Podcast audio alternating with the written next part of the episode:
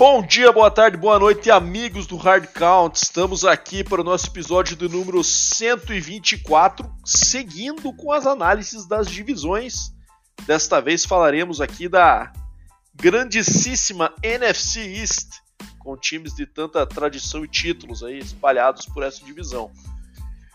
Mais uma vez estou aqui acompanhado do meu amigo Deminha e também de um convidado especial que anunciaremos na sequência. Fala aí, Deminha, dá teu salve aí pra moçada. Bom dia, boa tarde, boa noite, galera, badolas. Isso aí, cara. Temos um convidado especial que tá aqui do meu lado hoje, né? Daqui a pouco a gente posta lá no Stories ali um, um pedaço aí da nossa gravação, a galera vai poder conhecer o nosso convidado aí, quem já não o conhece, né? Então, animado essa divisão aí é uma divisão vencedora da NFL, né, Bado? Então a gente tem muito assunto aí porque tem time muito bom nessa divisão e que, na minha opinião, é bem candidato a vencer o Super Bowl na próxima temporada. Com certeza, meu amigo Deminha, com certeza. Então, antes de começarmos com os trabalhos das análises, vamos apresentar então o nosso convidado, ele que é torcedor do New York Giants, também atleta de futebol americano, né? É, jogou aí tanto nas seleções de base como também um dos atletas destaque do Crocodiles aí nas últimas temporadas que é o Felipe Muniz, linebacker do Crocodiles, que também jogará aí o Paranabol daqui a algumas semanas e que veio aqui agregar com a gente aí na, nessa análise da NFC East, ele como torcedor do New York Giants. Muniz, se apresenta pra galera aí, cara, fala um pouquinho da tua história no futebol americano e também no como torcedor do Giants. E aí, cara, no final, após as análises, a gente fala um pouquinho também sobre o Paranabol aí, que na semana passada a gente já falou com o Mendes, mas a gente dá mais uma reforçada aí contigo. Seja bem-vindo, meu amigo. Fala Bado, fala Dema, é um prazer estar aqui com vocês. Uh, eu, como ouvinte do podcast de vocês, agora fazendo parte, é, é uma honra, ainda mais falando do, do time que eu, eu sou apaixonado, que é os Giants. Né? Então, obrigado pelo convite e vamos lá. Caras, é, a minha história no, no, futebol americano ela começa uh, em torno de uns 12, 13 anos atrás, quando eu tinha em torno de uns 10, 11 anos. Uh, gostava de assistir o esporte pela televisão, uh, mesmo não entendendo nada das regras, uh, ia lá tentando cada vez mais aprender um pouco sobre como o esporte funcionava. E naquela temporada de 2011 para 2012, os Giants, né, um pouquinho da minha história como torcedor dos Giants, os Giants uh, eram underdogs naqueles playoffs, jogando contra aquele Super Bowl que eu não, não, não me esqueço até hoje, uh, contra os Patriots, né? Então, os Patriots eram total favoritos ao título. E eu sempre fui de. Eh, não queria torcer para favorito, era meio contra, contra onda. Ah, então vou torcer para esse time aí diferente. É, foi a primeira vez que eu estava vendo um Super Bowl na minha vida. É, os Giants é, venceram aquele jogo, até tem aquela última jogada do Super né? Bowl. Né? Entrando de bundinha. É, exato, Bradshaw, um dos running backs da época, históricos da franquia, e eu não esqueço até hoje aquela jogada, aquele Hail Mary do Tom Brady que o Gronkowski pula, quase pega a bola, e ali bateu amor pelo, pelos Giants e acompanho desde, desde então. Torcedor sofredor, né? Mas continuo acompanhando o, os Giants até, até os dias de hoje.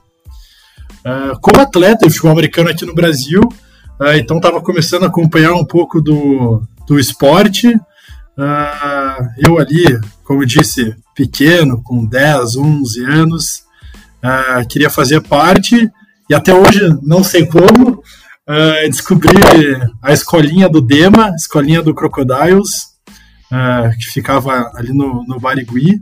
E um dia apareci lá, falei, pô, como faz parte? Não, chega aí que eu vou te ensinar um pouco. E naquele ano foi meu primeiro contato que eu tive é, com o futebol americano junto com o Dema. E foi ali onde dei os meus primeiros passos dentro do futebol americano, né?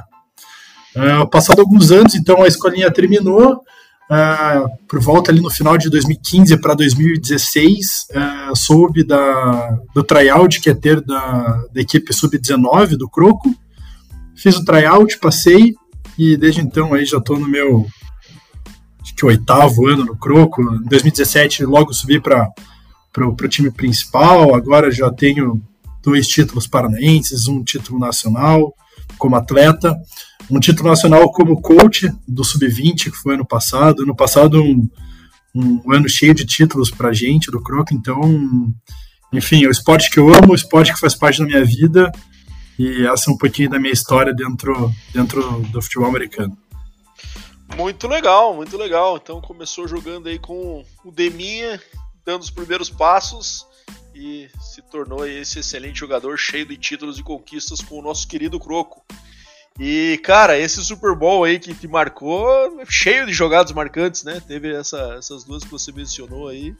Lembro também daquele drop do Wes Welker, né? Aquele lá também doloroso, né? Em que o para a torcida do Patriots, né? Que ele tava livre ali e provavelmente seria o drive da vitória se completa aquela, aquele passe, né? E outro. Esse aí até a Gisele Bündchen ficou meio pé é, cara né, na época. Teve corneta, teve corneta. E eu lembro daquele catch do, do Mario Manningham, muito próximo da lateral, numa bola do Eli ali. Que, cara, só tinha ali para lançar aquela bola, né? E ele também fez aquele catch marcante. Mais um catch marcante aí no histórico do Eli Manning em Super Bowls, né? É, aliás, Exato, do, famoso é um... do David Tyree lá em 2007 também, né? Que teve Exato. histórico. E Manning no Super Bowl, então, em 2007 para na temporada 2017, é, de 2007 ali para 2008 tem o Helmet Catch, né? Que é uma das jogadas para mim mais históricas da de toda a história. Eu acho que é a mais, cara. Eu acho que é a é, mais. Né?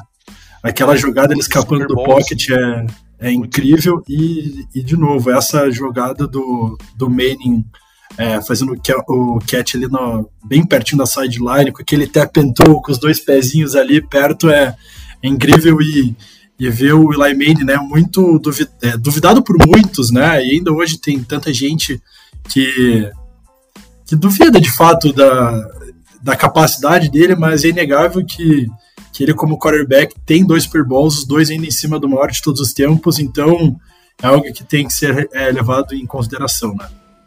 Com certeza. É, ele conquistou isso, né, cara? Ganhando, como você falou, ganhando o Gold e tendo o mesmo número de títulos que o irmão dele, que era algo que se a gente fosse falar no começo da carreira dos dois ali, quando ele foi draftado em 2004, era bem impensável que isso ia acontecer, dado o nível que o Peyton produzia e ele entrando com uma expectativa muito alta nas costas.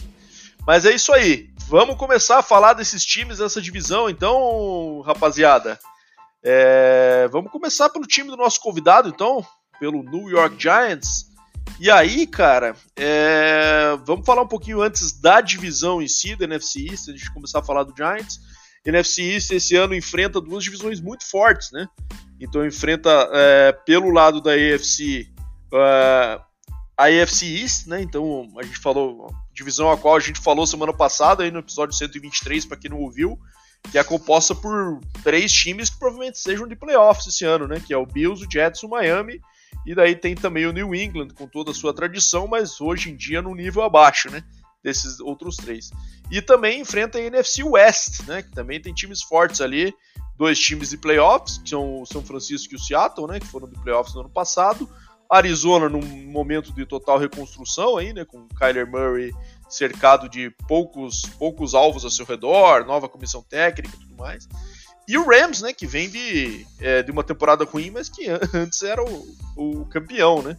Então, isso faz com que a força de tabela dessa divisão seja muito alta. A gente vai falando time a time. O Giants aqui na que a gente vai comentar agora tem a quarta força de tabela, né? Mais forte, empatada com o Cowboys aí, que a gente vai falar um pouco mais adiante. É, bom, mas então é uma, uma divisão aí que também tem um desafio perigoso pela frente nesse ano nos seus confrontos, né?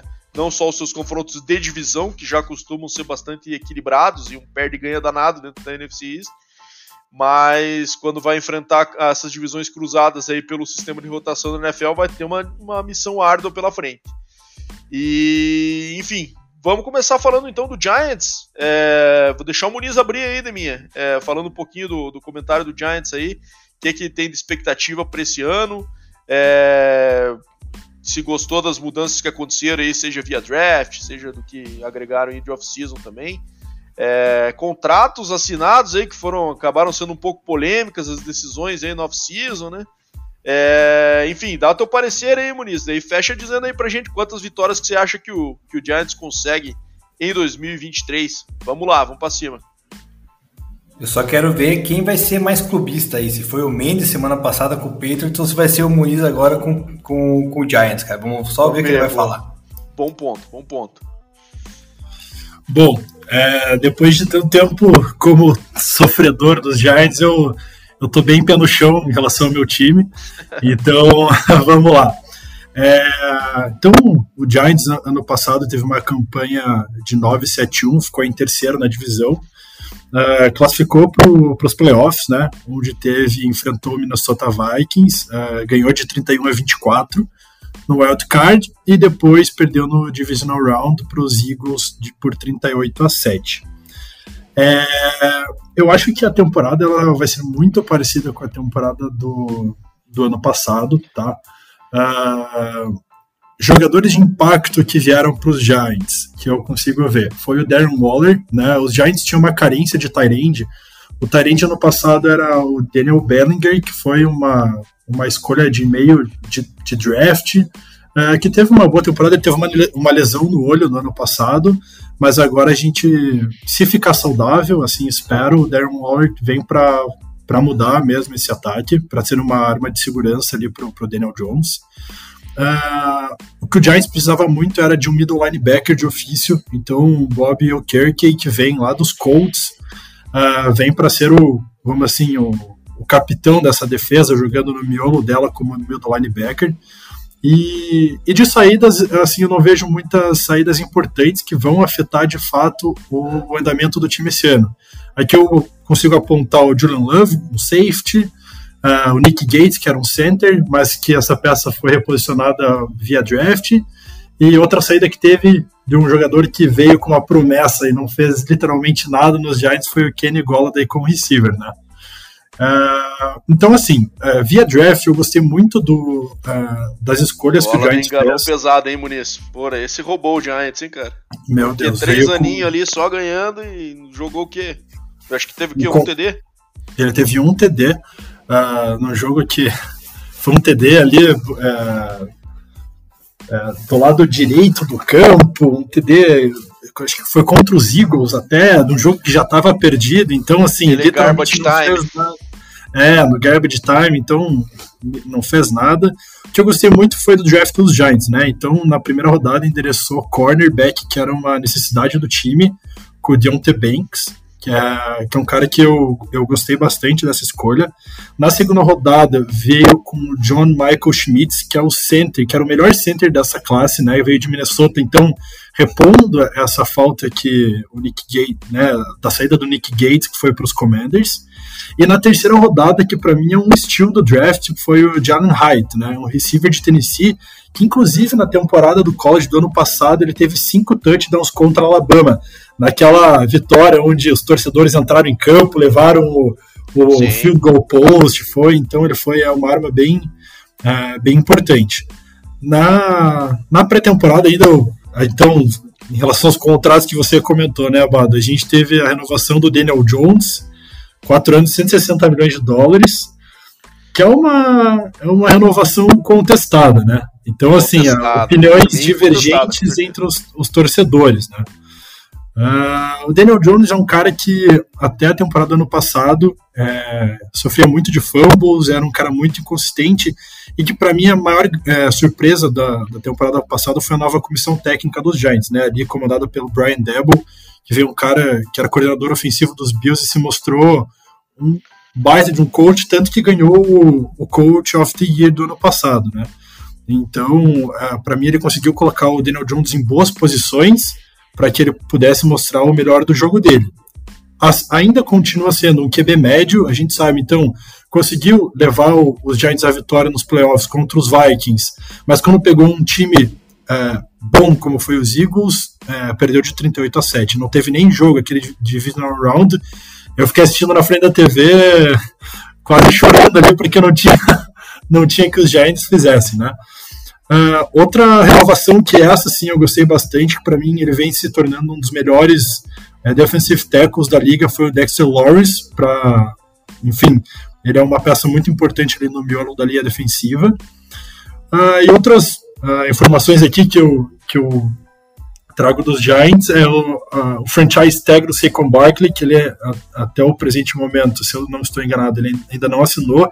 Então, é, é uma dúvida, que é uma dúvida para esse ano, então vai assinar, não vai, vai jogar pelos Giants, não vai, é algo que, que ainda está tá uma incógnita, né? E optou, fez a opção de quinto ano ali do Andrew Thomas, o nosso left tackle, que para mim é uma, foi uma boa escolha de draft, escolha de first round. E acho que então algo que a gente precisa ficar de olho é de fato, sei que o Barkley vai jogar esse ano não vai. Ele foi uma peça muito importante para o ataque no ano passado, né? Era, o jogo corrido era muito forte no passado, apesar de ter uma queda de rendimento ali no final da, da temporada, mas é algo que que é de, é, é de a gente ficar de olho. Vai jogar ou não vai? É, eu queria perguntar para o Muniz, né?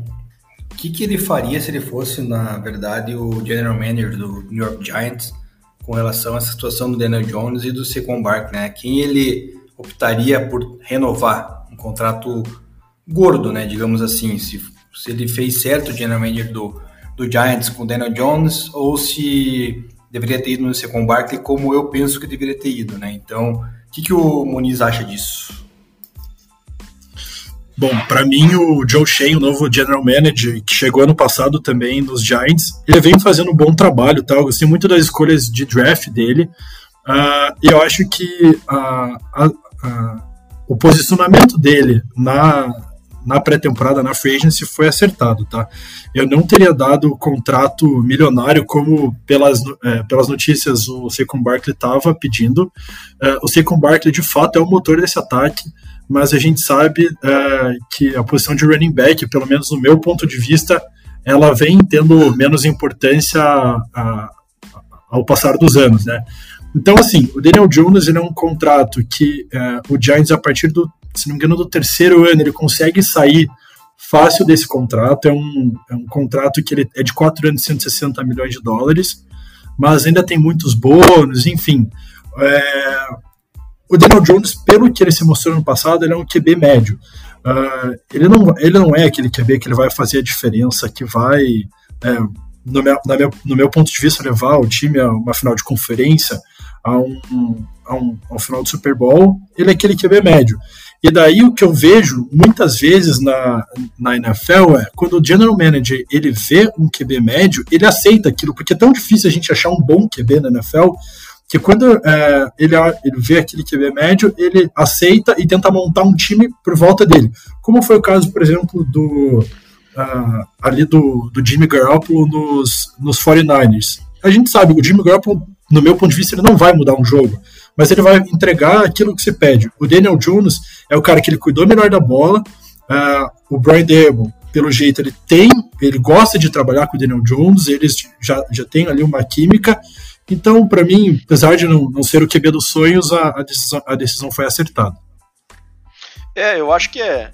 Eu acho que eles pagaram um pouco ainda pela expectativa do que pela realidade já, né? É, quanto a esse salário para o Daniel Jones. Né? Eu acho que existe uma expectativa do, do Dable ainda lapidar ele num, num QB elite. É, eu particularmente não acredito, mas eu acho que ele pode sim vir a ser um cara acima da média ali, né? Pelo menos. É, eu só é, é, muito esquisito a gente ver, né? Apesar de, de ter tido vitória em playoff e tudo mais, um cara com as estatísticas que ele teve no ano passado e nos anos anteriores, que apesar de ele ter controlado melhor a bola e tal, são estatísticas muito pobres, querendo ou não, né, cara, por um QB que vai ganhar 40 milhões aí por ano. É, então, assim, eu acho um pouco temerário aí né, por parte do Giants dar essa bolada, mas era isso, é aquilo, né? É, tem decisões que às vezes tomam por você, né? Ou era isso ou outro time pagaria, né? E aí, daí tem que tomar a decisão que assumir o ferro aí, que é o mercado é esse mesmo e e vamos para cima. Mas Beleza. A questão é que, Bado, a amostragem, assim, na minha opinião, foi muito baixa dele, né? Ele atuou só o ano que vem de forma mediana para bem e os outros dois anos passado. foram terríveis, né? É, isso. Então, acho que a amostragem dele para esse contrato achei meio precipitado. Acho que dava para dar uma segurada na franchise tag nele, no caso, né?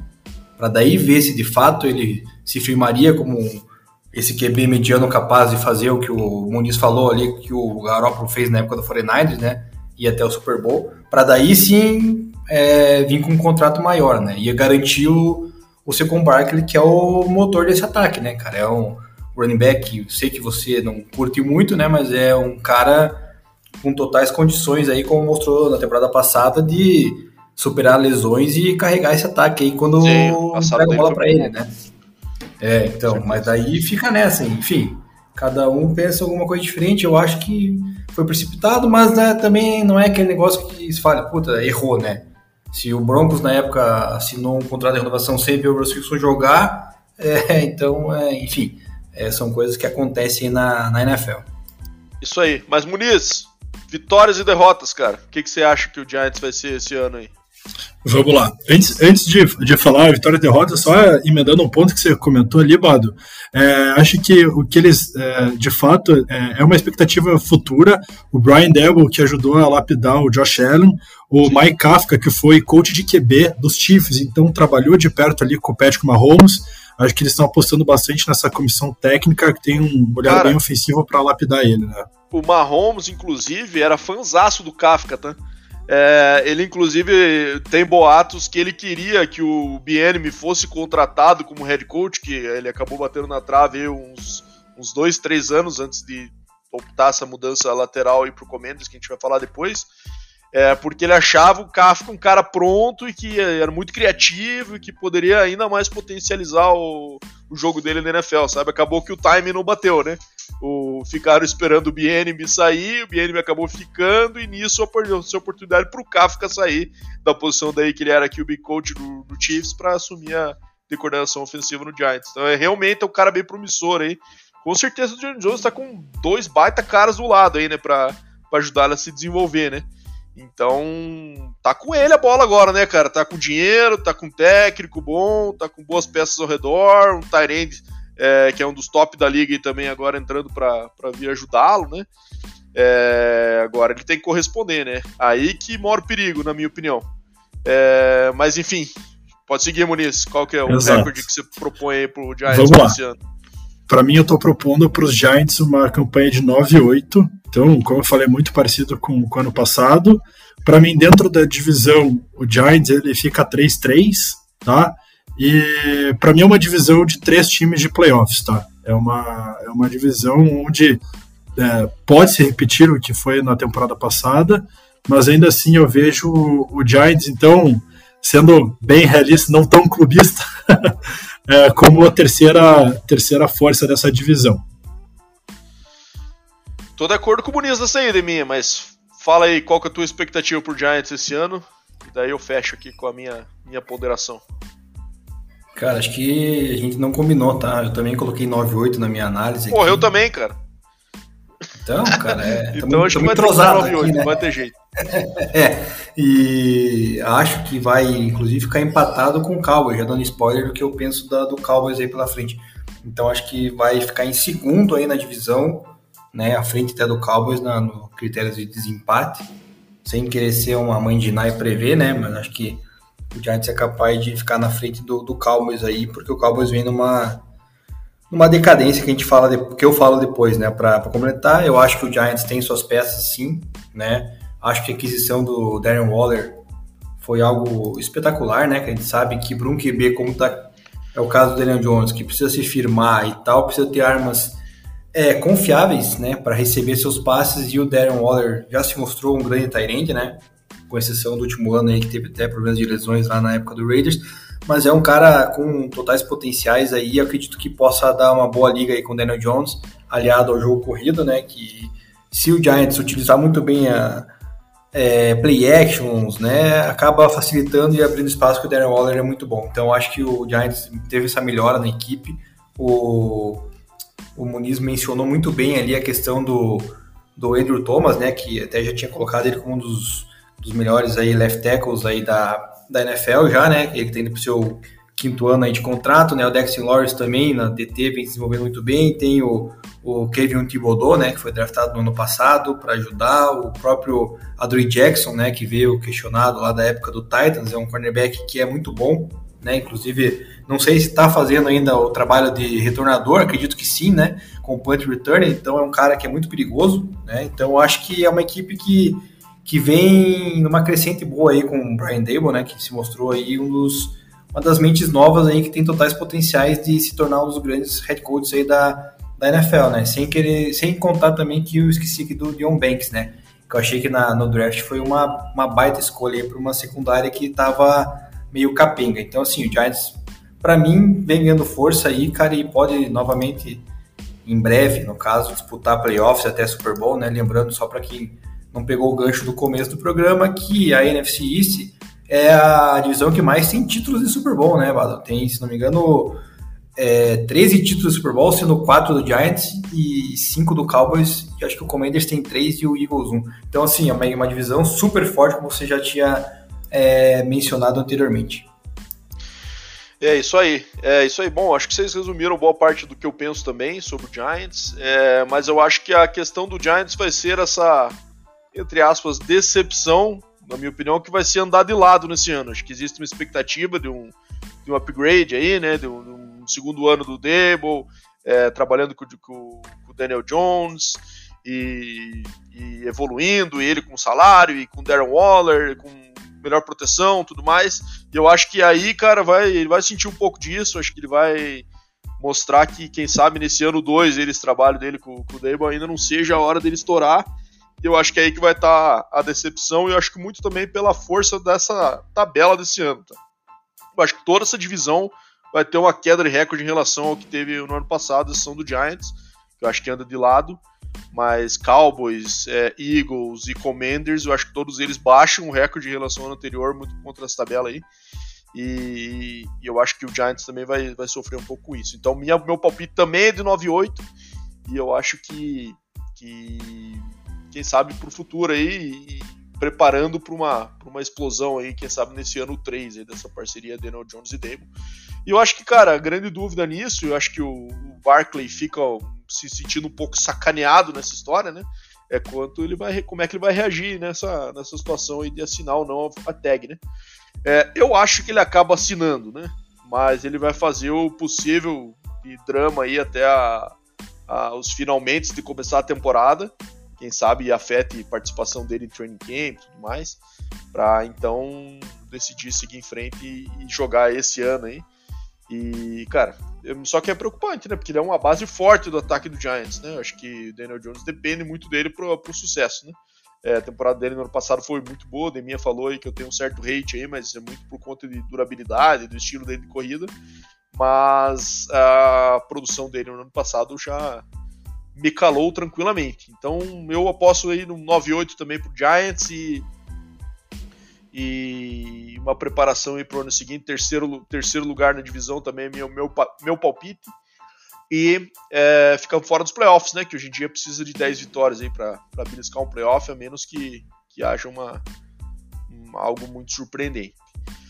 É, cara, vamos lá, mudar de time então agora. Vamos partir para o nosso querido Washington Commanders, que vocês me dizem? Podemos de Commanders agora, rapaziada? Então vamos lá, vamos de Commanders aqui. É...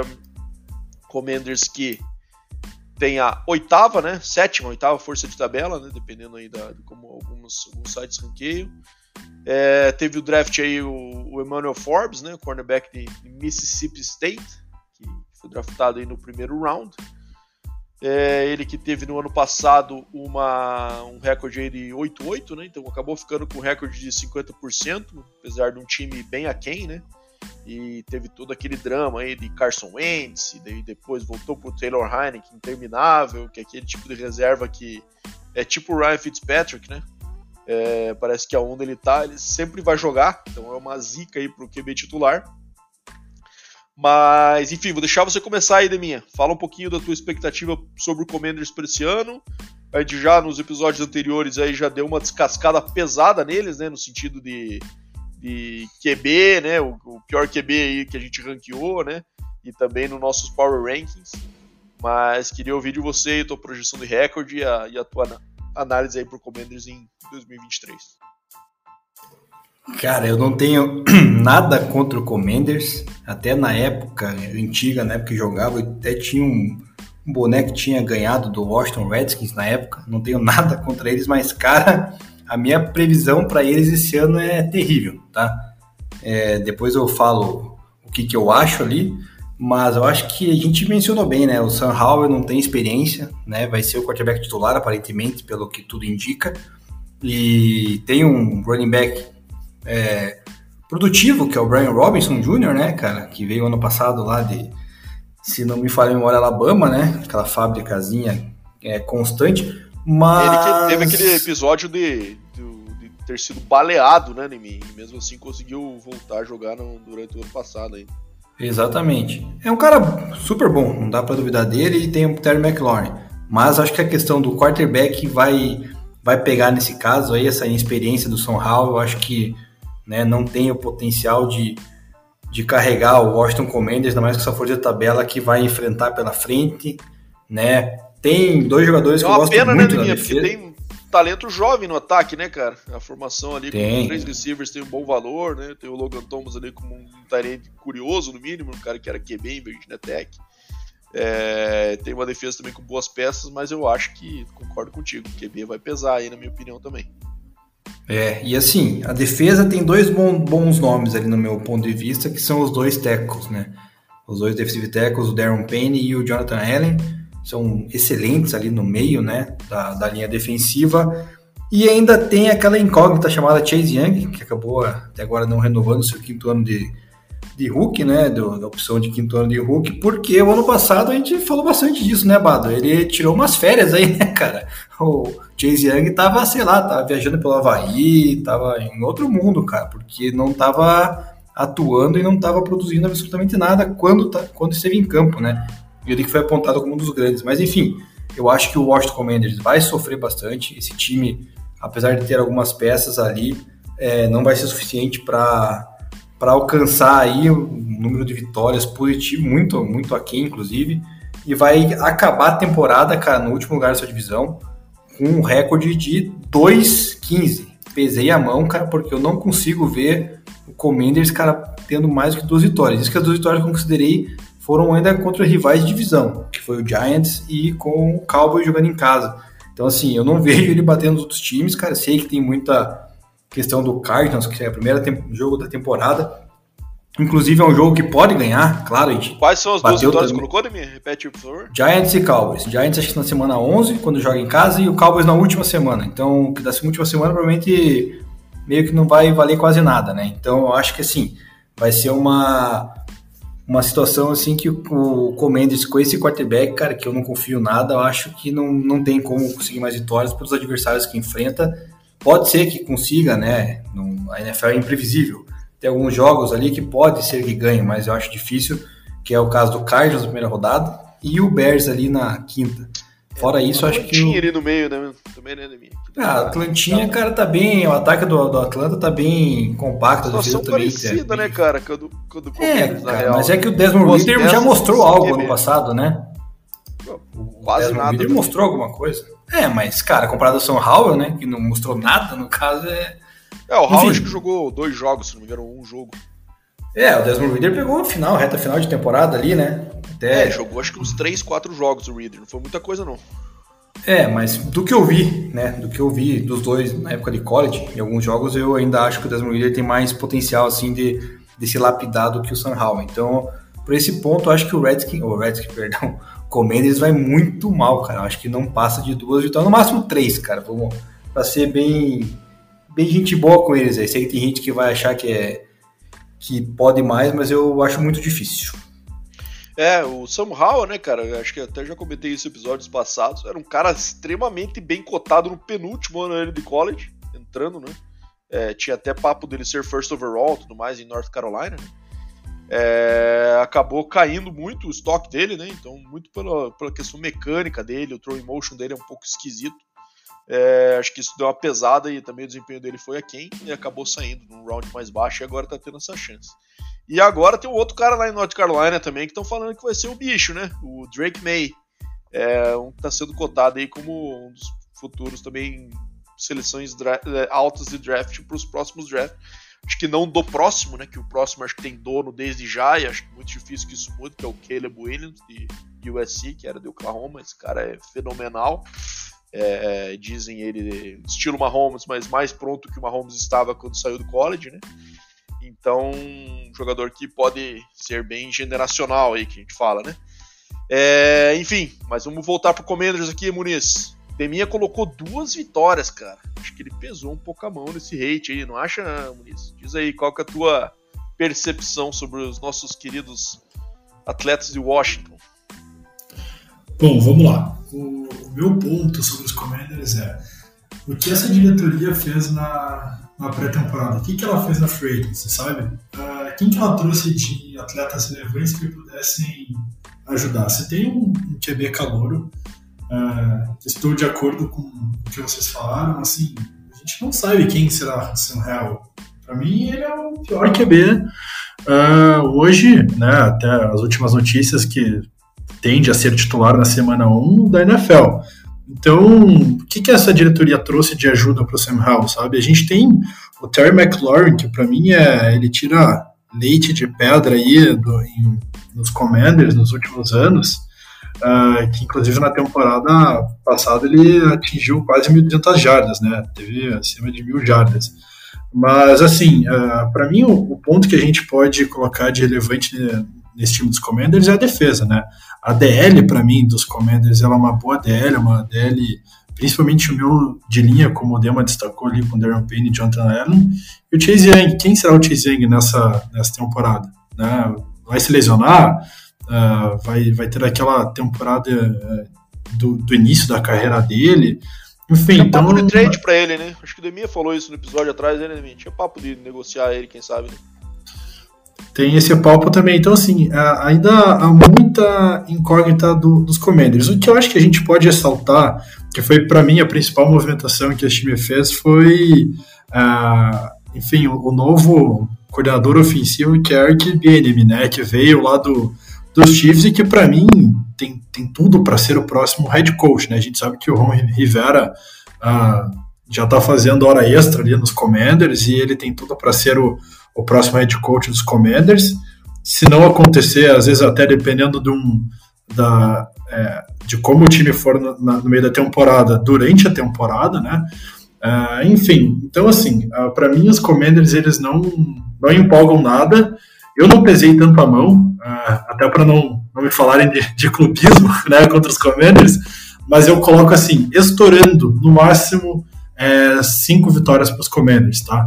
Uh, eu acho que, assim, às vezes, uh, como você tem um QB novo, um novo coordenador ofensivo, começo da temporada ali contra Arizona, até Denver, a gente não sabe como que, como que vai ser o Denver ali com, uh, com o novo head coach, né? Vai ser o Denver é, esperado, início da, da temporada passada, ou vai ser Denver que mostrou o que jogou ano passado, né?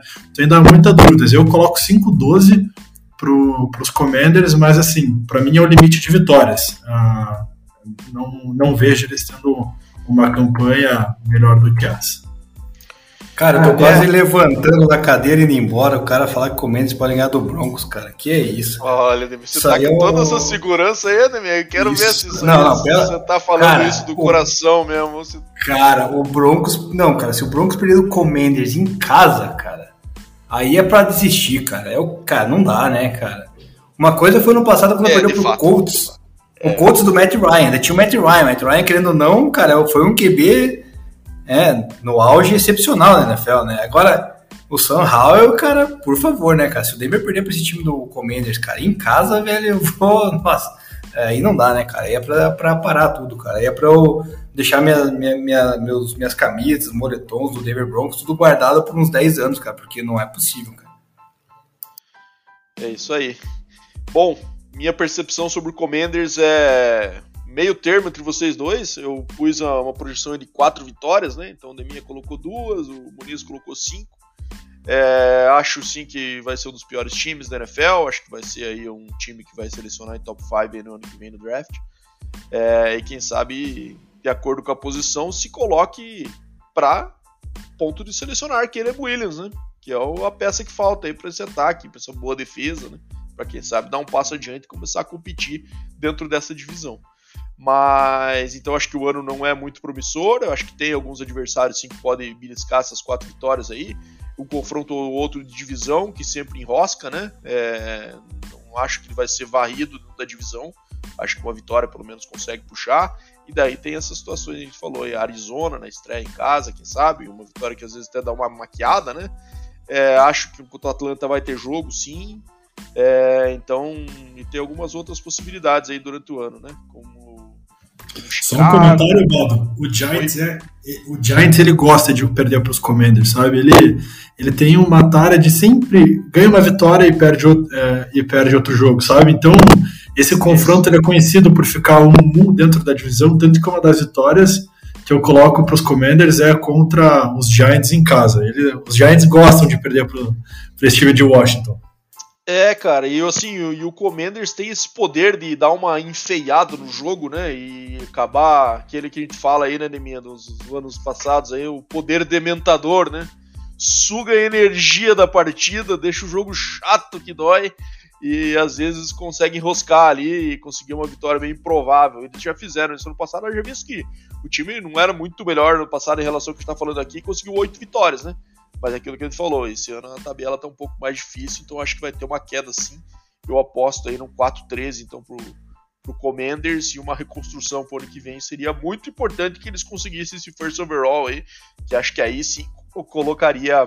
É, colocaria esse time em outro patamar aí. E, cara, só um comentário aí que a gente falou mais na, na quando a gente tava falando do Giants do que agora, que é o Eric Bieniemy, né, cara? É, se tem uma coisa que me chama atenção, me faz querer ver um pouco dos jogos do Commanders esse ano aí, fala isso, acaba vendo todo. Mas enfim, é, é, o, é o fato do, do Eric Biene estar lá agora, né? A gente vai ter primeira vez ele comandando um ataque autoral dele, né? Então, que antes ele vivia muito nessa sombra aí do Andy Reid e que agora ele vai ter oportunidade de trabalhar com QB jovem, moldar o seu ataque com boas peças ao redor e vamos ver se ele consegue surpreender. E eu acho que essa é a aposta do Ron Rivera para esse ano, né? É, que o BNM de fato seja tem um nível aí muito bom e acabe elevando o nível do Sam Howell e coloque esse ataque em paridade com os demais da divisão e consiga competir.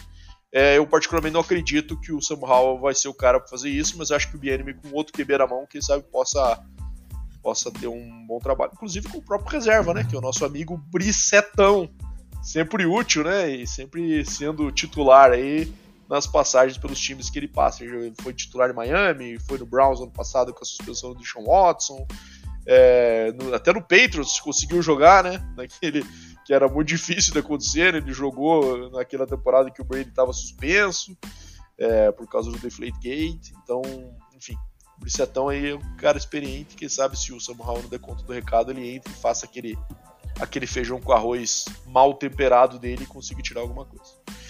Mas, enfim, vamos seguir agora. Cara, então, com... então só Badu, Falei, falei. O meu, o meu 2.15 então cai bem pro Commanders aí para reconstruir e pegar o Caleb Williams. Cai né? bem. Então, Acho que eles assinavam. Então, talvez. É, talvez seja o caminho aí. A gente sabe que não tem essa, esse negócio de querer perder e tal, mas numa dessa, né, cara? É o caminho para reconstruir aí uma franquia aí que tem algumas peças jovens que nem você mencionou. Com certeza.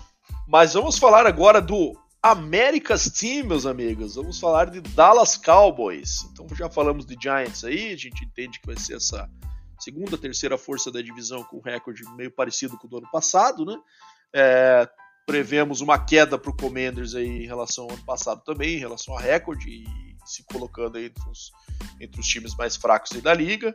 E agora vamos falar do Cowboys, que teve um ano passado é, bom, mas acabou sendo ofuscado pelo, pelo recorde do Philadelphia Eagles, né, que acabou indo ao Super Bowl e tudo mais, mas o, o Cowboys acabou fechando com 12 vitórias e indo também aos playoffs no ano passado, né?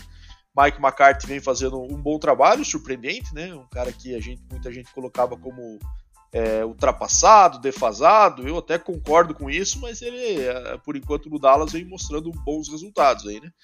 Então, o, o Cowboys que é, teve no, no, seu draft aí a seleção do Maisie Smith, né, o defensive tackle de Michigan.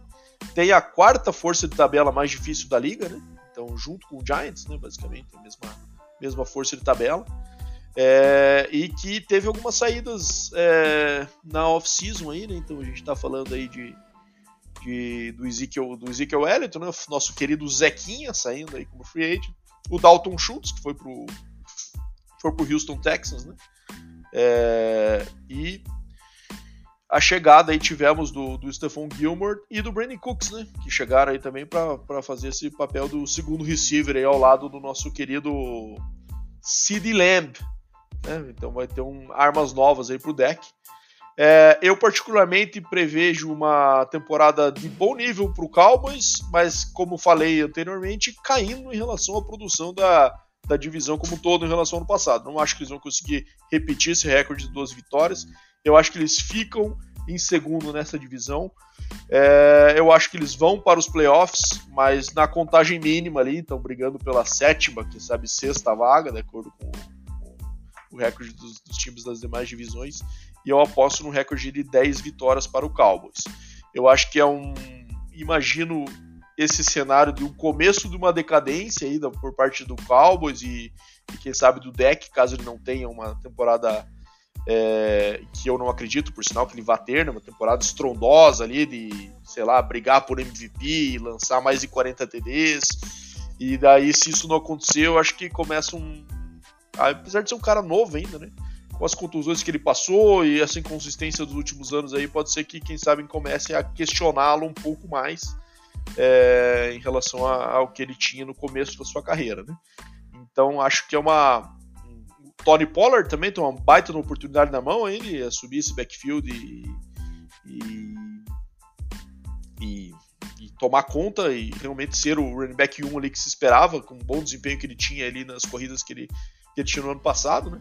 E, cara, eu falei isso e já draftei algumas ligas de fantasy dynasty que eu tenho lá, que é o Deuce Vaughn, esse running back selecionado ali no, não lembro se foi no sexto, no sétimo round, esse cara é diferente, viu, bicho? Não sei se ele vai ter oportunidade de correr com a bola ou se ele vai participar só do jogo de retorno, mas é um cara extremamente eletrizante. É, aquele jogador estilo Darren Sproles mesmo, é, pequenininho, baixinho, mas cara, fazia um estrago em Kansas State, é, TD todo o jogo, pelo menos contra Texas Tech lá, o cara deitava e eu sofria, viu? Era dois, três TD e correndo e recebendo, aquele cara que faz de tudo. E, enfim, o, o, Cowboys tem essa característica de draftar muita gente que é da, da Big 12, né, que é do quintal ali, né, da conferência, que tem muitos jogadores do Texas, do Oklahoma e Kansas ali, que fica também na, na região, né.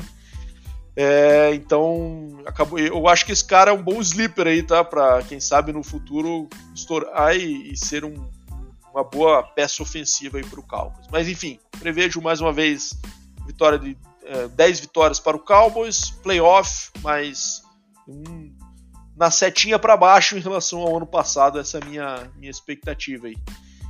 Muniz, qual que é a tua opinião, opinião sobre o Cowboys? Então, Bano, é, a minha previsão, é, eu vou contigo nessa, tá? É, prevejo 10 vitórias para os Cowboys também, ficando em segundo na divisão.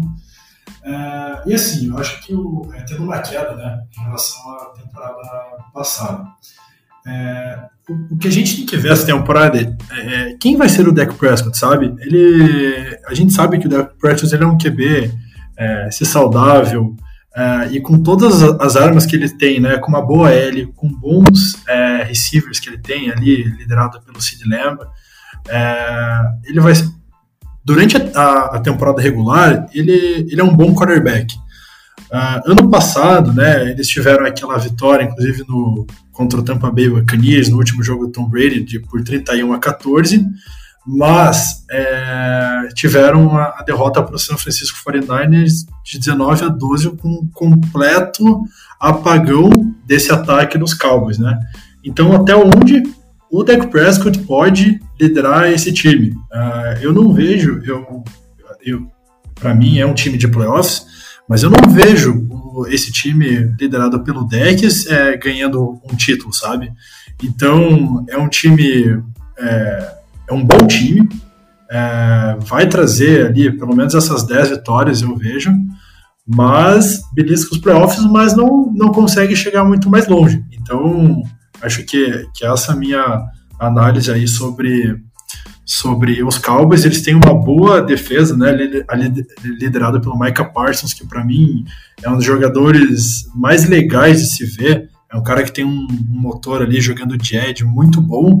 É um cara híbrido que ele pode alinhar de linebacker também, então gosto, gosto bastante dele.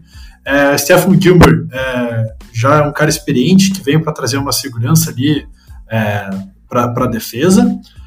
Acho que o Dallas Cowboys fez certo de cortar o Ezekiel Elliott, era um cara que não estava rendendo mais, aquele contrato já foi muito questionado, né? Uh, na, na, época que, que ele assinou, e o Tony Pollard vem para assumir esse, esse backfield mesmo, porque é um cara que já estava ganhando bastante espaço no, nos últimos anos, principalmente na temporada passada, e inclusive teve mais jardas, né? Atingiu as, as mil jardas na temporada passada e teve mais jardas até mesmo que o Ezekiel Elliott. Falando do, do Dilson Vaughn lá, que você comentou de Kansas State, foi, foi muito legal porque é, ficou muito famosa a história dele no, nas redes sociais, ali no Instagram, porque o pai dele trabalha no front office dos Cowboys também. Então, inclusive, foi o próprio, próprio pai que deu a notícia, é, fez a, a, tão sonhada ligação né, do draft. Então, foi um cara que, de fato, é aquele cara baixinho, mas muito rápido, tem cortes secos. É um cara que, talvez, aí pensando no futuro, para a franquia possa, possa ter impacto. E Uh, acho que, que é isso. Ali o Sid Lamb teve a opção de, de, quinto ano também, né? Então é um cara que vem aí para a próxima temporada, para a próxima free agency, é, ter um, um, belo de um contrato, no meu ponto de vista, vem se tornando um dos melhores receivers da, da liga. E acho que, que é isso sobre o Dallas Cowboys. Vai ter uma boa temporada, mas não vejo eles indo longe é, nos playoffs. Qual, teu, qual recorde que você estima para eles? Eu coloco 10-7 para eles, 10, 10 vitórias. Estamos na mesma. mesma. Boa. E você, Deminha, o que, que você me diz aí? Você acha que o deck, de fato, concordo muito com o Muniz aí. Eu acho que é um cara que não tem. Não me parece que vai levar o Dallas para a terra prometida. Acho que essa janela dele passou. E quem sabe a cada ano que passa ele começa a ser um pouco mais questionado, né, Deminha, a respeito disso. O que, que você me diz da temporada do Cowboys esse ano? Você colocou o Giants como segundo, imagino que a tua previsão sobre eles também não seja das melhores, né? Diz aí. É, então, o Dex Prescott, para mim, ele já entra pressionado nessa temporada de agora, né? É, também vejo essa janela aí fechada, questão do Super Bowl. Acho que perdeu, né? Aquele momento que poderia levar. É, não acredito muito nele. Acho que falta esse punch final aí para, principalmente em playoffs, né? Acho que não, ele perde força, né, cara? Então, é, acho que já vem questionado nessa, nessa temporada e não vai conseguir render o que os torcedores do, do Cowboys esperam, né? Apesar de ter bons receivers ali, como todo mundo falou aí já do Sid Lamb, né? Tem a aquisição do Penny Cooks, que veio lá do Texans, é, mas perde também porque não tem mais um Tyrande confiável, né? Que era o Dalton Schultz, né? Que eu achava excelente Tyrande para o sistema do Cowboys. Então não dá para saber se esse Jake Ferguson, que hoje consta como o Tyrene número 1 um vai ser de fato, ou se o Luke Shoemaker, que foi escolha do draft, vai virar, né? Diz que é um bom jogador, mas também não acho é, que seja algo... peça nova pra ele, né, Demi? É, exato. Demora então... um pouquinho pra se adaptar, a menos que ele esteja treinando intensamente com os caras off-season, né, pra pegar o time, né? É, exatamente. Mas dois assim, são peças importantes, né, para um, pra um ataque render, né? Sim, sim, tem que ter aquele complemento, né? O, perdendo, perdeu já né, um running back, o Zeke Elliott, querendo ou não, é, tinha ainda uma gasolina no, no, seu tanque, acho que poderia ser um complemento bom para o Tony Pollard, né, mas a gente sabe que é difícil manter dois running backs assim, de, de tanta potência no elenco, pagando também bem. Então a opção foi acertada em manter o Pollard, né, que é o cara mais, mais jovem. Então eu acho que o, o Dallas Cowboys, é, o ataque ficou um pouco mais enfraquecido do que as últimas temporadas. A defesa, vejo com bons olhos o Mace Smith na, como teco ali, né, para fazer um cumprimento com o DeMarcus Lawrence e com o Micah Parsons. Mas a secundária, eu acho ela muito, muito, muito é, superestimada, cara. Eu acho que o Trevon Diggs é um cara é, oportunista, né? Porque, por que eu digo oportunista? Porque é aquele cara que a hora que a bola vai na direção tenta, dele, ele tá lá. All-in todas, né, Deminha? É, então, a hora que vai nele ele faz a pique, beleza, né? Só que tem horas que, não é, aliás, não é toda hora que ele vai conseguir fazer essa jogada, né? Eu sempre lembro do dia que ele foi queimado pelo Teddy Bridgewater contra o Broncos, que o Broncos estava uma draga e ganhou do Cowboys lá no estádio do Cowboys, faz duas temporadas atrás, com, com um TD em cima do, do Trevon Diggs, cara que, pô, de um quarterback que não lança 40 jardas. Então é assim, eu acho ele super estimado, a galera dá muito valor para ele, porque óbvio faz muitas, muitas picks, porque é esse cara que arrisca que você falou. Então, é, acho que o Stephon Gilmore já está com uma idade um pouco mais avançada também, não vai ter aquele impacto né, de início de carreira que ele teve. Então, acho essa secundária do, do, do Dallas Cowboys bem, bem, bem mediana para baixo. Eu acho não consigo confiar, eu acho que isso aí pode acabar prejudicando no andamento da temporada, fazendo com que o Cowboys fique com 9-8 na melhor das hipóteses, um, um 10-7, igual vocês pensam, mas eu acho que vai ficar 9-8, ficando em terceiro aí, é, perdendo nos critérios pro, pro, pro New York Giants. Essa é a minha visão. É isso aí, Deminha. Rod Woodson diria o seguinte sobre essa sua afirmação sobre Trevon Diggs, Deminha. Mostre um cornerback que nunca foi queimado e você verá um, um cornerback que nunca deu uma chance. Nunca tentou, Deminha. Nunca foi ousado a ponto de arriscar. Faz parte, né? É um, Sábio, né? É um gambler, né? O Trevon Diggs, não podemos negar. Acho que um cara que nunca foi queimado chama um Champ Bailey. É o cara que trouxeram um cara bom aí para ser um complemento para ele, né? É, já passou do seu auge, com certeza, né?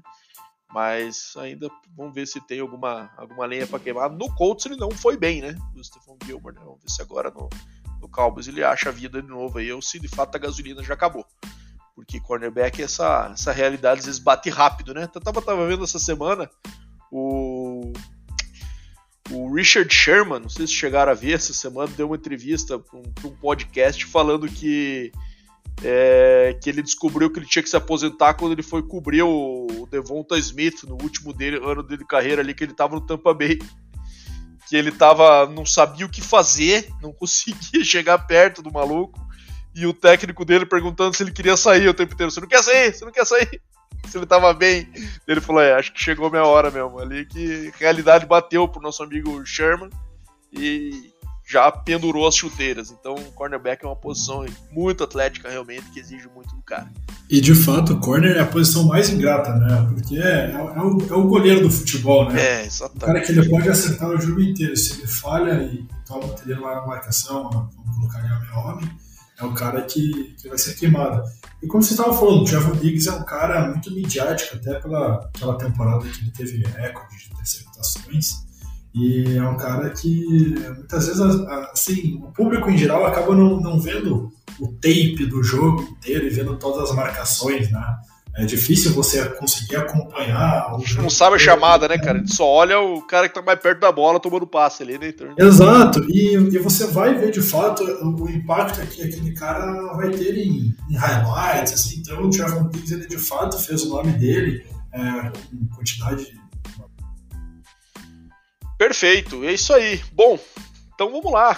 Vamos agora falar da, de coisa boa, né? Vamos falar do melhor time dessa divisão aí, porque a gente já passou por bastante críticas e polêmicas esse ano. Acho que vai ser difícil criticar esse time pelo que fizeram aí na, nessa off-season, né? E um time bastante promissor que é o Philadelphia Eagles, né? Philadelphia Eagles, então aí que tem a. Aí, aí que o negócio pega, né? A força de tabela mais difícil deste ano, né? Então a gente via que no ano passado é, era um time muito consistente, mas que teve sua vida facilitada pelo schedule também, não podemos negar, né? É, o Eagles teve bastante jogo fraco no ano passado e acabou dando conta do recado, mérito deles, então tem isso. Mas esse ano acho que o bicho vai pegar um pouco mais, é um dos times favoritos ao título, na minha opinião.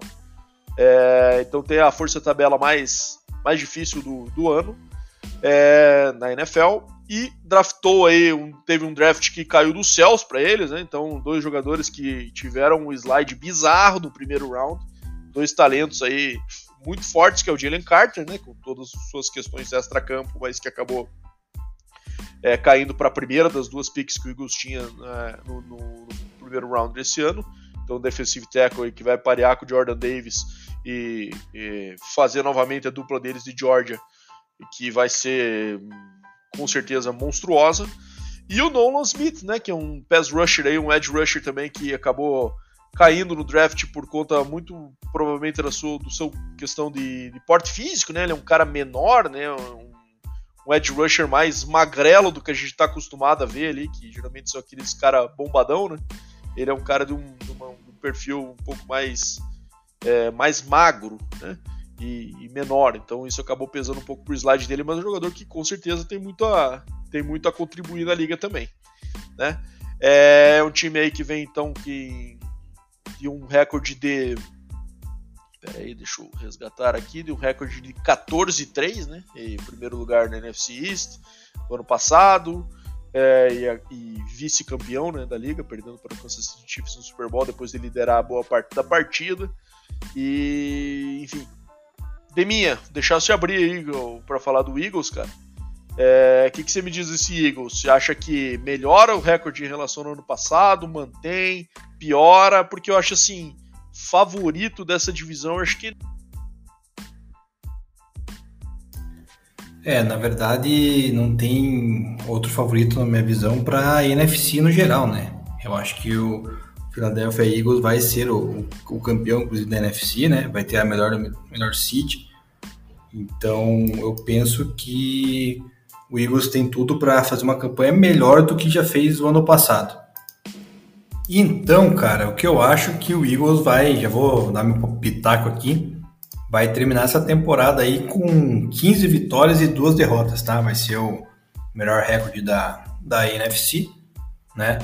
Aliado aí a toda a contratação que teve de Terrell Edmonds, safety, de André Swift, running back, muito questionado pela gente, né? Por que, que saiu do, do Detroit Lions, né? Ele que é, tava produzindo bem até no rodízio lá do, dos running backs do Lions. É, tem um Jalen Hurts que a gente falou já, cresceu, né? Cansei de falar que não tinha muita expectativa nele, mas devido à temporada do ano passado, deu para ver o quanto ele cresceu, o quanto ele amadureceu dentro de campo, né? Jogando com peças, né? Devonta Smith, que já tinha jogado no college, com A.J. Brown, que veio na troca, né? Com o Titans, é, com o Tyrene Dallas Goddard, que é muito bom, com uma linha ofensiva que, se não for a melhor, é uma das três melhores da NFL, né? Com Jordan Mailata, Landon Dickerson, Jason Kelsey, melhor centro na minha opinião, Ken Jurgens, da minha querida Nebraska, e o right tackle Lane Johnson. Então é um ataque muito produtivo, né? Deu para ver isso, inclusive no próprio Super Bowl, que perdeu devido à defesa ter ido muito mal, né? Acabou que a defesa que estava indo bem a temporada inteira, ano passado falhou quando não podia falhar, né? Que era no Super Bowl. Então essa defesa que já era forte reforçou ainda mais, né, Baro? Trouxe aí no via draft o Jalen Carter, né? Que era aquele DL que não sabia, que escorregou bastante, na verdade, pela questão extra-campo, né? Daí foi buscar o companheiro dele, Nolan Smith, o outside linebacker, né? Já tinha o ano passado adquirido o Nakobe Dean e também, se não me engano, um outro DT, o Jordan Davis, né? então daquela defesa monstruosa e campeã do, do college. E também adquiriu o cornerback também, se não me engano, nessa, nesse próprio draft aí, mais um lá vindo de, de Georgia, né? Se não me fugiu o nome, acho que é o Kelly Ringo. Então, assim, cara, é um, uma equipe que, pelo amor de Deus, né, cara, tem uma, uma defesa monstruosa com, com o Hassan Reddick, que fez uma excelente temporada, cornerback, o James Bradbury, que chegou a jogar até pelo Giants, né? Trocou de, de time e o Darius Lake também é um dos melhores cornerbacks aí da liga, né? Então, assim, é uma defesa monstruosa que capaz de parar todo mundo. Não parou no passado, infelizmente, né? O Patrick Mahomes e o Kansas Chiefs, mas eu acho que esse ano não tá as condições de, de pelo menos chegar no Super Bowl até com uma certa. tô confiante neles, cara, até com uma certa tranquilidade. Eu acho que deve chegar no Super Bowl, cara, se não tiver nenhum problema aí de, de lesão no meio do caminho. A gente sabe que lesões acabam afetando, né? Uma temporada de um, de um, time favorito. Então, mas eu estou bem confiante, então acho que o Eagles é, vai fazer um back-to-back -back Super Bowl aí, quem sabe pode, possa sair com a vitória. Boa! Deminha bem confiante no Eagles, então 15 vitórias para o Eagles, para o Deminha neste ano. É, não está assustado com a força de tabela, que é a mais difícil da liga, está propondo aí uma, uma melhora no recorde em relação ao ano passado, que foi o recorde que levou o Eagles ao Super Bowl. E você, Muniz, qual é a tua visão sobre o Eagles? Você acha que cai, que mantém? que melhora? Qual que é a tua projeção aí para a temporada 2023 do Eagles, que tá cheio de peça, né, cara? Vamos ver como é que elas se traduzem aí, mas talento não falta nesse roster, né? Bom, o Eagles tem um dos melhores ataques, uma das melhores defesas. É um time muito legal de se ver jogar. Assim, como torcedor dos Giants, infelizmente eu digo isso, né? Mas de fato é, é, é um time muito bem estruturado e que teve um planejamento a longo prazo uh, é, muito bom, sabe? Desde, a, desde o draft do Jalen Hurts, que era um cara que eu gostava muito de. Eu acompanhei a história dele desde a saída dele de Alabama, indo para Oklahoma. Ele de Oklahoma era um cara muito legal de ver é, jogar no college. E quando ele foi draftado pelos Eagles, confesso que não fiquei muito feliz, porque era um cara que eu gostava bastante. E eu sabia do potencial dele na, na NFL ainda mais no time é, igual divisão dos Giants, né? Mas assim, a defesa ela é incrível. Uh, acredito que é o, para mim é o meu candidato a chegar de novo no Super Bowl uh, pelo lado da NFC. Então tiveram uh, assim saídas que não impactaram muito, como enfim, o Robert Quinn, o Garner Johnson, vai, Garner Johnson era um, era um bom safety, mas acredito que eles conseguem, eles trouxeram Tarell Edmonds, consegue suprir bem essa, essa posição. Enfim, eu acho que é um time que uh, conseguiu manter a base do time uh, do ano passado, né? Diferente do, do Rams, que se desfez depois que foi para o Super Bowl, que até chegou a ganhar o título, acho que é um time que volta de novo a ser candidato ao título. E agora eu acredito que o Jalen Hurts ainda mais motivado, né? Contrato de 5 anos, 225 milhões. Uh, agora está com, o bolso cheio e, e, e vem de novo aí para levar o time ao, ao Super Bowl. Boa. E o recorde, Muniz, qual que você me diz? Bom, o recorde, estou uh, sendo um pouquinho mais pessimista aqui para os Eagles, mas acredito que é um time de 13 vitórias.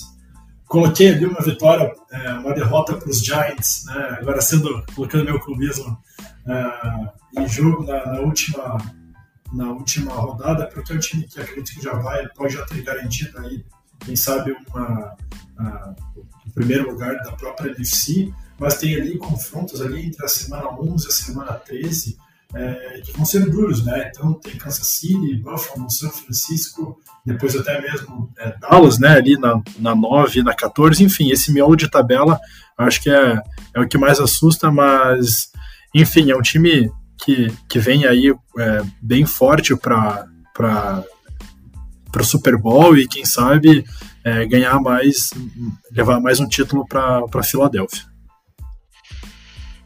Vamos lá então, é, eu concordo com vocês, acho que o Eagles é, é o não só a, a, divisão, mas também a NFC. É, me pega um pouquinho a tabela, eu a tabela um pouco complicada, mas também tem bastante é, bastante talento do roster, né? Eu, eu, até reviso aqui minha projeção um pouco, tinha colocado 12, mas vou fechar em 13 vitórias por Eagles esse ano aí. Então acho que de fato eles devem devem ir bem nessa, nessa divisão nesse ano e, aliás, li, ganhar de braçada essa divisão e, e, competir forte pelo primeiro lugar também na NFC aí, como o Deminha falou. Não tenho tanta convicção assim que eles vão ser os primeiros, né? se sabe, às vezes dá um, um time dá uma alavancada aí que a gente não espera, né?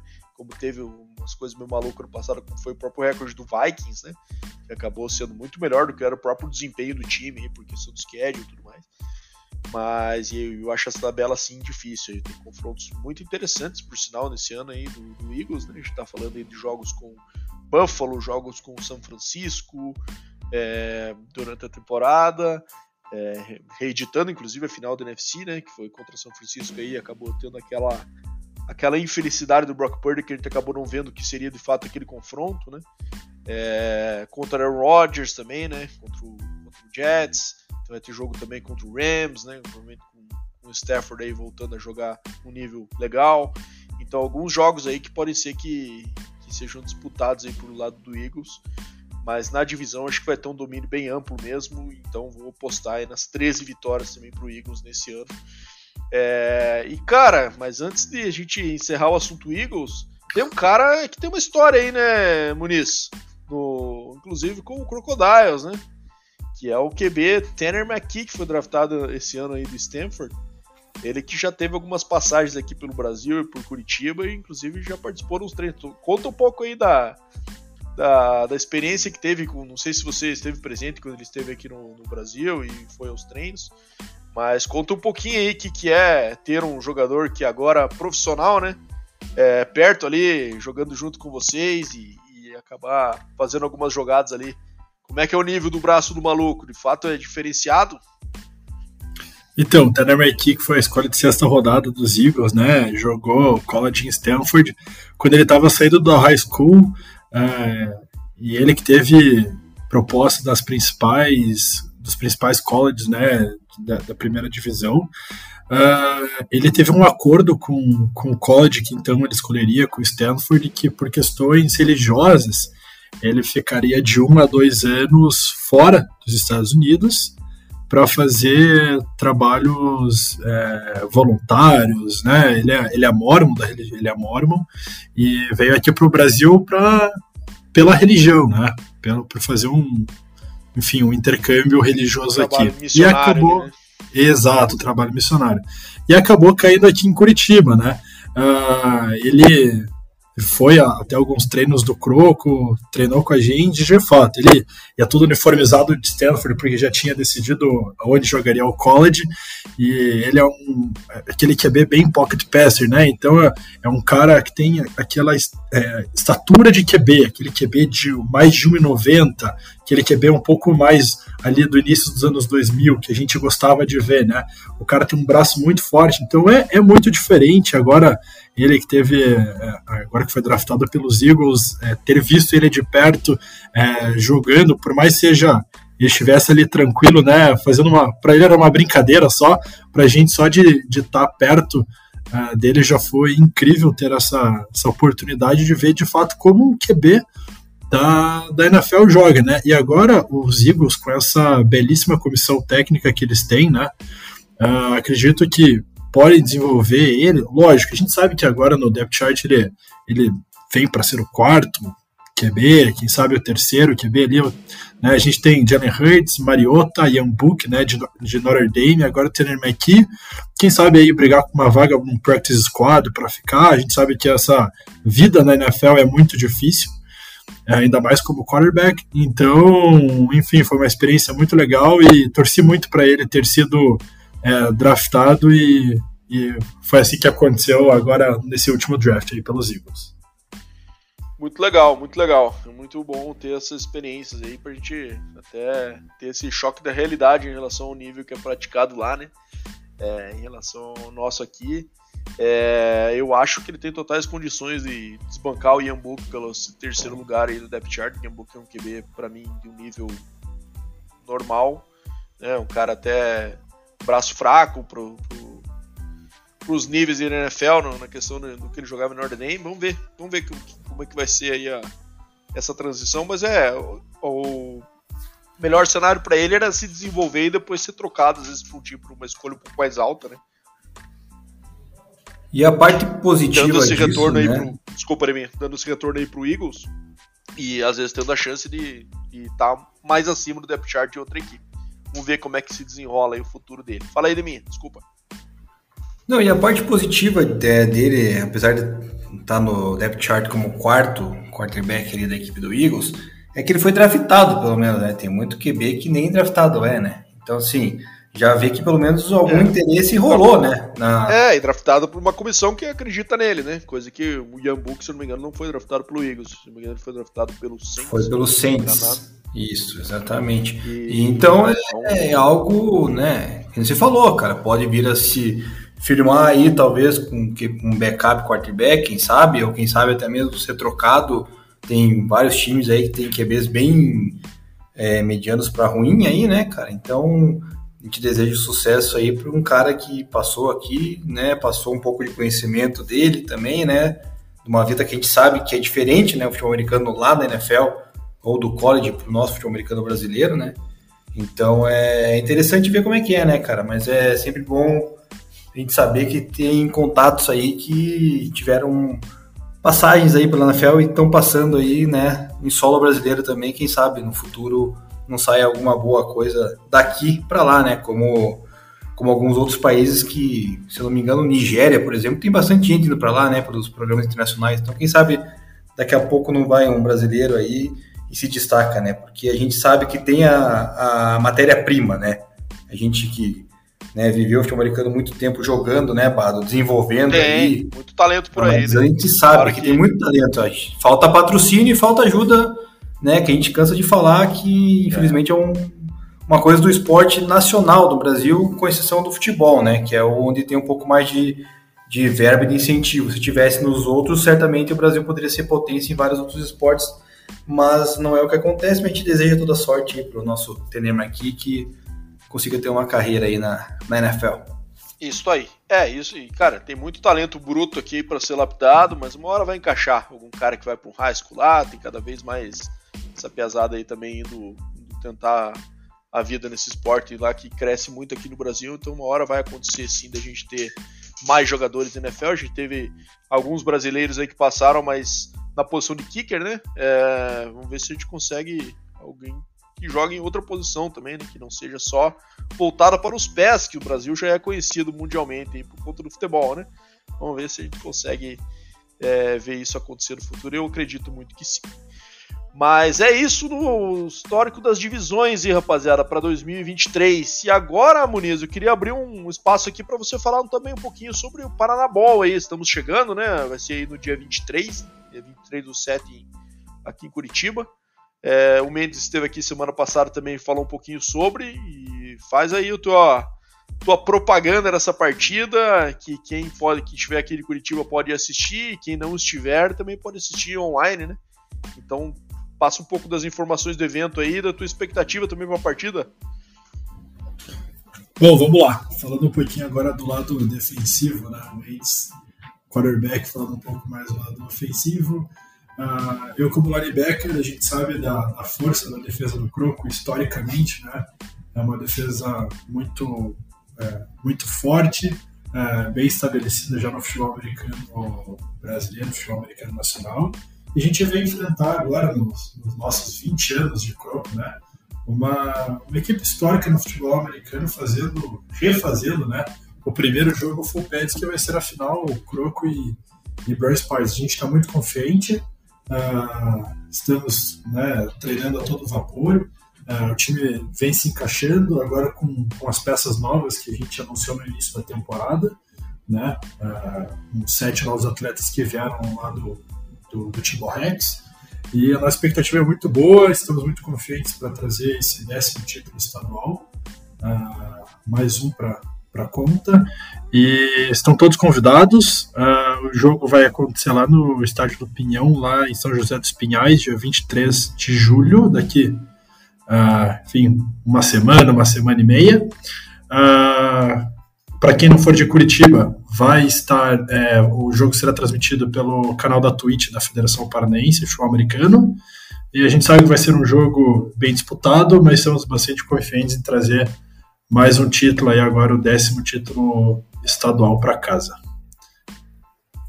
É isso aí. Então, quem, quem puder prestigiar, é o Paranaense é um dos campeonatos aí mais tradicionais do Brasil, né? Um dos mais antigos aí, e o Paraná é um estado muito forte aqui, então com certeza você que não que é de outro estado, assista, porque certamente você vai ver um dos melhores níveis de, de futebol americano praticados aqui dentro do Brasil, sendo nessa partida. É isso aí, meus amigos. É, só complementando, né, Bado? O futebol americano brasileiro tem grandes equipes, né? Espalhado não só pelo, pelo sul, aqui pelo Paraná, né? Que a gente está acostumado a falar mais aqui do futebol americano paranaense por ter a convivência, né, Bad, por ter fundado aí o Croco há 20 anos atrás, mas a gente sabe do potencial de outras equipes que tem por aí, né, caso lá da Paraíba, João Pessoa, que já foi campeão brasileiro, Cuiabá, né, no, no, na região centro-oeste, o próprio a equipe do Rio de Janeiro, né, acho que é o Flamengo ou o Vasco, não lembro qual das duas, que já também tem títulos nacionais, então assim, é o futebol americano que vem desenvolvendo o Flamengo é, então acabou tem... nunca sendo, né? Porque daí ele mudou de imperadores ali, que era. Mudou de imperadores. Virou Flamengo depois. Aqui no nosso futebol normal, digamos, na bola redonda, É algo completamente inadmissível, né? Mas no FABR já Sim. aconteceu de Fluminense virar Flamengo, de Cruzeiro virar Galo, né? Exato. E Galo que foi campeão mineiro aí semana passada, retrasada, né? Também é uma das equipes fortes no, no cenário nacional. É, lá em São Paulo, se não me engano, o Rio Preto ganhou o título paulista, né? Então é outra equipe também que vem nos últimos anos crescendo. O Rio Preto, na nossa época, né, Bato? É, nem tinha time, né? Para falar a verdade. Então veio numa, um desenvolvimento Sim, aí, uma cidade interior de São Paulo. Forte.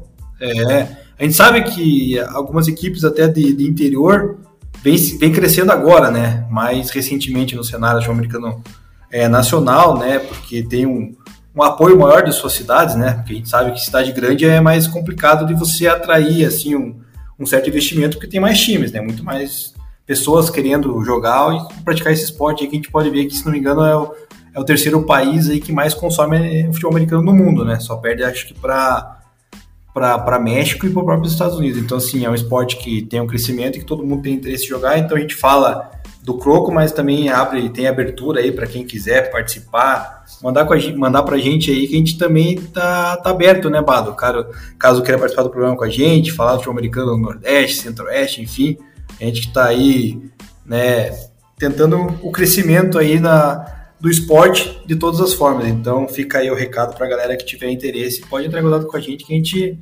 vai receber de braços abertos aí, porque mesmo nesse caso sendo muito clubista, né, Bado?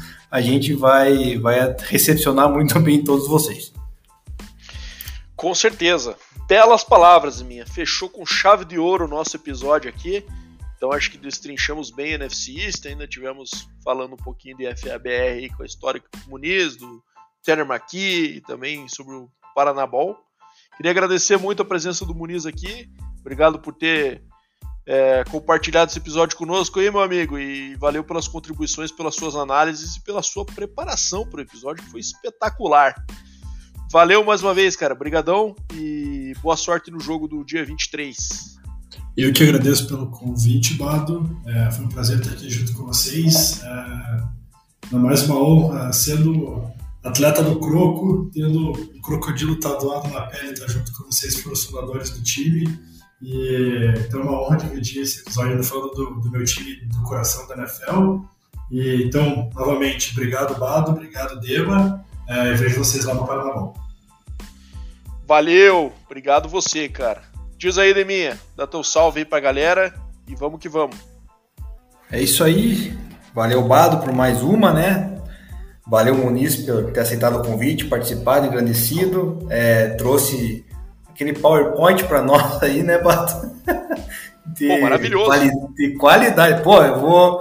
Vamos contratar o Muniz só para fazer os PowerPoint para a gente poder desenvolver o podcast aqui, porque foi de qualidade, cara. Que é isso. Até, até me assustei quando ele me mostrou aqui, cara. Mas espetáculo, tão prazer estar recebendo aí, né? O Mendes semana passada, o Muniz. Próxima semana, aí dando spoiler, já vai ter mais um outro atleta do Crocodile, já está agendado para falar também. Então a gente está aí, cara, vamos trabalhar, vamos, né? Dissecar aí todas as divisões e espero que a gente tenha engrandecido aí para a galera que nos curte, nos acompanha. Então, bom dia, boa tarde, boa noite, galera, e até a próxima semana. Aquele abraço.